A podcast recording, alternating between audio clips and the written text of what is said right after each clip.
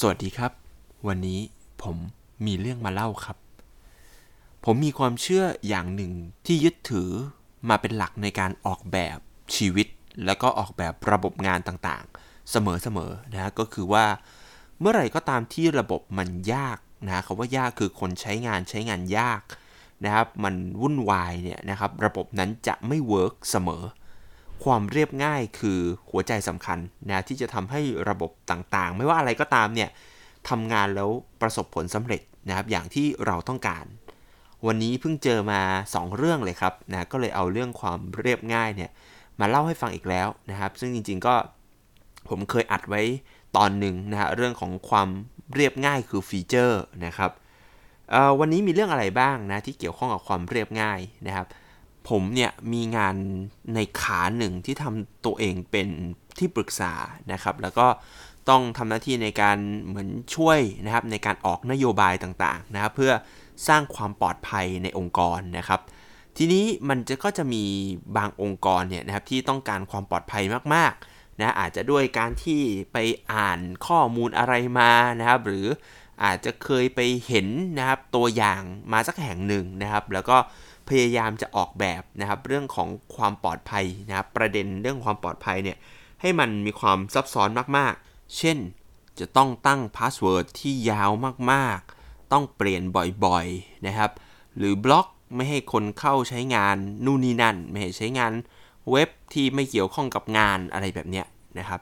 ยิ่งเราพยายามหรือยิ่งองค์กรพยายามจะบีบให้พนักงานเป็นแบบนี้เมื่อไหร่เนี่ยนะครับ พนักงานจะยิ่งมีแนวโน้มที่จะเบรกความปลอดภัยมากขึ้นเท่านั้น เช่น ถ้าคุณพยายามตั้งให้พนักงานตั้ง password ที่มันยาก 12 ตัวอักษร ต้องมีตัวใหญ่ ตัวเล็ก ตัวเลข อักขระพิเศษ ต้องซับซ้อน ต้องเปลี่ยนกันทุกๆ 30 วัน 45 วันเนี่ย สุดท้ายแล้วพนักงานก็จะทำการจดไอ้รหัสผ่านพวกนี้นะครับลงไปบนกระดาษนะครับแล้วแอบซ่อนเราไว้นะครับ ซึ่งไอ้ กระดาษพวกนี้จะกลายเป็น security breach นะครับเป็นช่องโหว่ของความปลอดภัยที่แท้จริง หรือถ้าเกิดเราบอกว่าเราจะบล็อกไม่ให้คนใช้งานเฟซบุ๊กไม่ให้ใช้งาน YouTube เนี่ย สุดท้ายพนักงานจะเอา ADSL router นะครับ มาตั้งนะฮะเอา Pocket Wi-Fi มาติดตั้งกันเอง หารกัน นะครับเอาเออ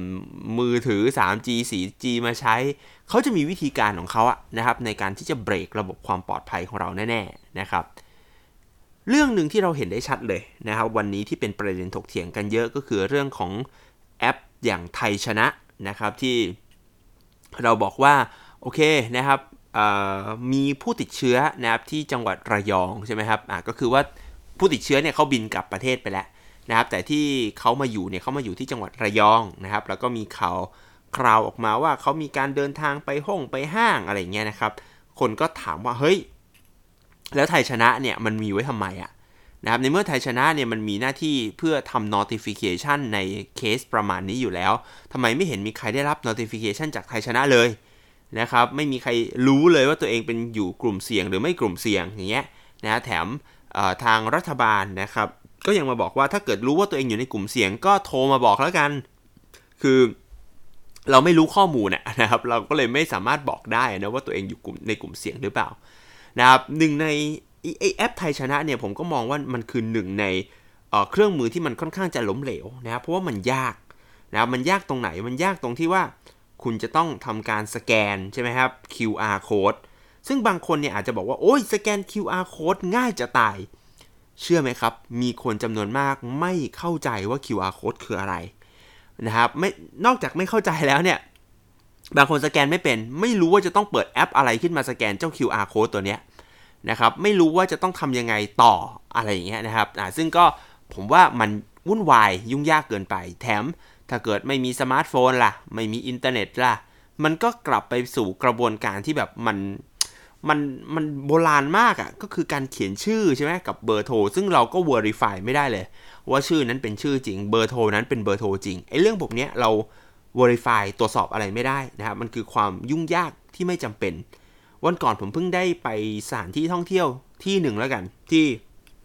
เขาก็จะมีจุดคัดกรองนะครับไอ้จุดคัดกรองเนี่ยผมมาตอนเช้าเนี่ยก็จะมีกระบวนการคัดกรองอย่างดีเลยนะครับยิง ไอ้ที่วัดอุณหภูมินะครับ ซึ่งก็เราก็รู้รู้กันอยู่นะครับ ถ้าเกิดใครหาข้อมูลก็จะรู้ว่าไอ้ที่วัดอุณหภูมิ พวกนี้มันไม่ได้มีความแม่นยำซะเลยนะครับ อย่างเมื่อเช้าผมเดินเข้าตึกแห่งหนึ่งอะนะครับ อุณหภูมิผม 35.2อะ35.2นี่ผมต้องตายแล้วนะ โอเค เรื่องนั้นช่างมันนะครับ วัดอุณหภูมิเสร็จติดสติ๊กเกอร์ เสร็จต้องเอาเออตัวเองไปให้เจ้าหน้าที่เขาตรวจนะครับ ถึงจะสามารถผ่านเข้าไปได้ พอตอนเย็นนะครับเกิด อาการเหนื่อยล้านะเจ้าหน้าที่บอกอ๋อไม่ต้องวัดแล้วไม่ต้องวัดแล้วแปะแปะสติ๊กเกอร์อย่างเดียวเลย คือคือด้วยความที่โปรเซสมันวุ่นวายมากอาจจะต้องไปต่อแถว คนก็เยอะต้องวัดอุณหภูมิ ก็มีไอ้ที่วัดอุณหภูมิเพียงแค่อันเดียวคนเดียวนะครับ เสร็จแล้วก็ไหนจะต้องเขียนชื่อนะไอคนต่อเขียนชื่อก็เขียนชื่อไอคนสแกนก็สแกนทุกอย่างดูวุ่นวายไปหมดเลยนะฮะซึ่งยิ่งยุ่งยากยิ่งวุ่นวายขึ้นเท่าไหร่เนี่ย นะครับโอกาสจะประสบความสำเร็จเนี่ยมันก็น้อยลงเท่านั้น ผมว่าไทยชนะก็เป็นเรื่องหนึ่งฮะเกิดวันเนี้ยสมมุติว่าระบบไทยชนะมัน work นะครับเขาบอกว่าเฮ้ยเดี๋ยวส่ง notification เลย เตือนทุกคนที่ check in ไทยชนะนะครับ ซึ่งก็ตอบยากนะ ตอนนี้เริ่มลำบากเลยเพราะว่ามันก็จะต้องไปไล่เก็บไอ้กระดาษที่คนเซ็นอะขึ้นมาว่าไอ้กระดาษที่คนเซ็นพวกเนี้ยเขาเซ็นอะไรไว้บ้าง ต้องมานั่ง ถามอ่านเบอร์โทรให้ถูกต้อง เอาเบอร์โทรไปกรอกจากกระดาษเนี่ยนะครับ ไปกรอกเป็นเป็นอะไรเป็น Excel ก็ได้นะฮะเข้าระบบเพื่อยิง SMS ออกไปนะครับ แล้วเข้าไปไหนบ้างอะสมมติว่าเข้าไปห้าง